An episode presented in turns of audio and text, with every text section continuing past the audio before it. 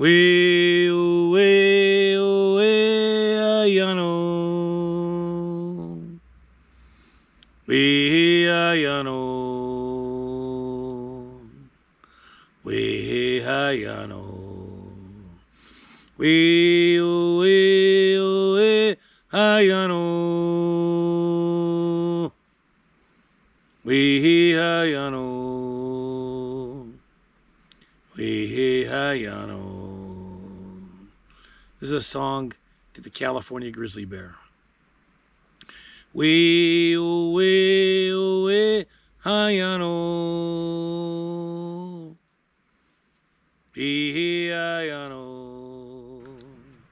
All right, folks, I'm back with some more Tim Talks, and uh, I want to open up with a song, okay, just to kind of get us all here.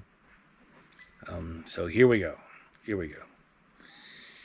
And uh, right now, Julie is making this incredible uh, bear sculpture from wood from the land and from the ocean. Uh, it's a sculpture honoring the California grizzly bear, which the last one died off in 1922 near Fresno, California. Um, they were the most amazing animals, somewhere around 2,000 pounds. They lived all through California. They were unique subspecies. They were wiped out by the gold miners mostly, um, and there were plenty others take responsibility too. And it's one of the great losses, you know. And I, I, I, we, as I sing this song, it's a, it's to her grizzly sculpture, which is to honor the bear, and hopefully in the song you'll feel the energy of the bear.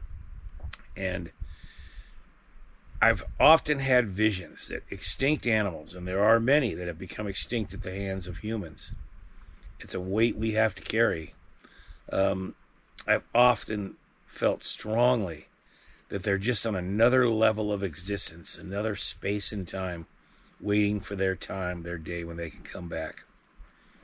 And I have great faith that we humans will get it together and allow the world to be a place where all things can live their lives. All things can live their lives. So this is to the bear. We oh, we oh, we ayano.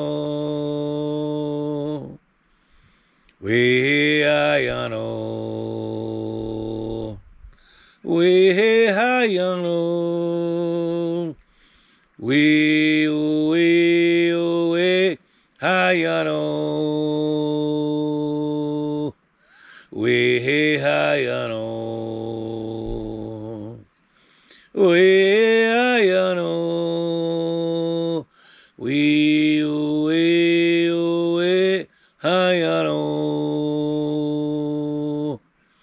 We ayano. We ayano. We we ho we ayano. We ayano.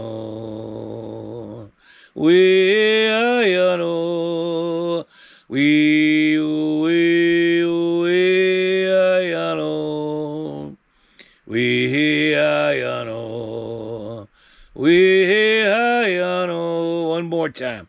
We oh, we oh, we ayano.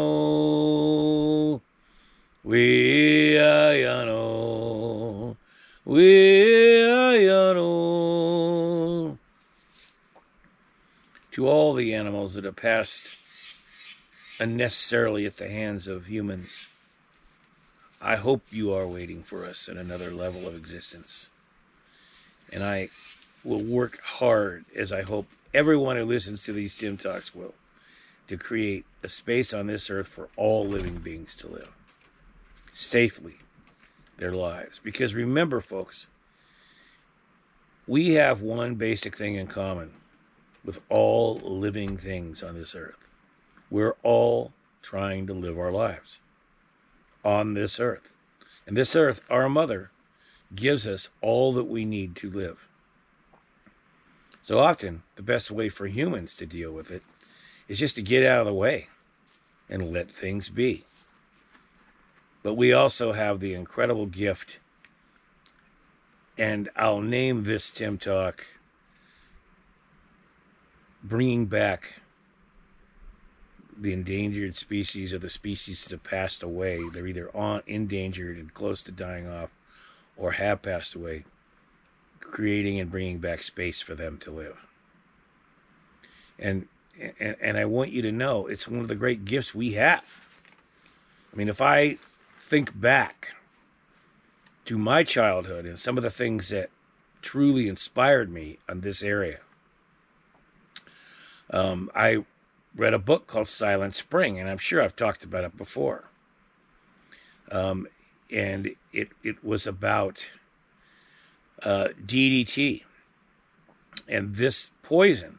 It was written by a woman named Rachel Carson, one of my heroes, an Earth caretaker, a true Earth caretaker.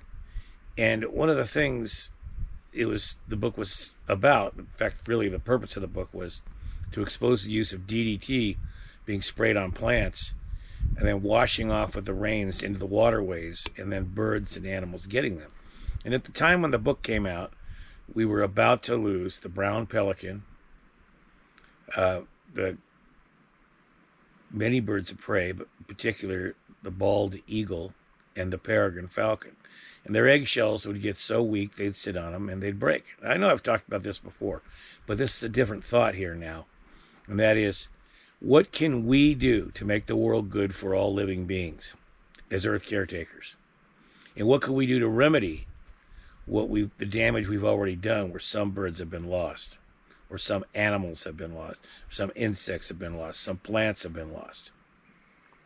Right now, the environmental groups from around the world have come together and they've done a study, and it's been said that a million 1 million species of animals here in 2020 are on the verge of going extinct due to the hands of human beings. That is not a weight we want to carry. We want to reverse that and say that all those animals, they may have had some close calls, but they can find a way to live on this planet like we do. We can do it. We can do it for every single one. We just have to find that place inside, the will, that strength within us, that will, that purpose, purpose, life's purpose to do the right thing. It's something that could bring us together. Along with fighting global warming, it all goes together. Humanity can come together. We're so divided now. We're so screwed up in that way. But it doesn't take much and we could come together for a higher purpose. And fighting for our earth and these animals could be it. Now, flashing back to those animals I just mentioned, DDT was banned. And it was banned by Richard Nixon, a Republican president at the time.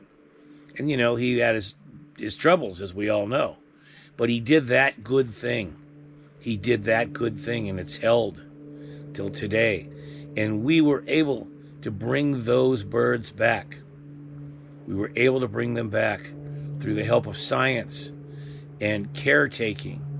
And they're now healthy, and the, the uh, brown pelican's been taken off the Endangered Species Act. An amazing thing humans created the Endangered Species Act.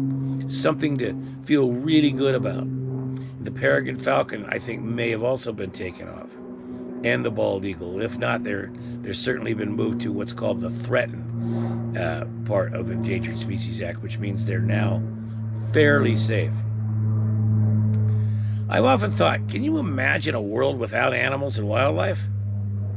I mean, just imagine if you didn't hear birds singing every day. Imagine if you went to the ocean, you didn't hear the gulls, the pelicans. We take it for granted, but it would be so empty. It would be such a loss. So I can say that we, the good news is we have the skill and the ability to do it. But where do we dig down deep and find the willingness, the purpose? Where do we find that? Where does that live within us? What does it take? Here we are every day. We've got to feed ourselves. We've got to deal. We've just gone through 2020, probably one of the worst years in human history. Not only have we had the COVID, but we've had that disease called Donald Trump and a complete war on nature. Very little happening in the process to help it remain healthy. We're facing global warming. We've had fires as catastrophes as a result of global warming throughout California and the West, and all kinds of other weather patterns like hurricanes and floods and ice storms throughout the country and the entire planet. Um, and that's just scratching the surface on 2020. It's time for a change. Let's move into 2021 and let's start getting a grip on it, folks. We're going to get a cure for this disease. We're going to get a, a shot. We're going to get it done. And let's go back to the work of caring for our planet, of doing what's right. Caring for our planet, doing what's right. Life's purpose. Now, I want to end this talk with that part, and I want to move in in a moment to life's purpose.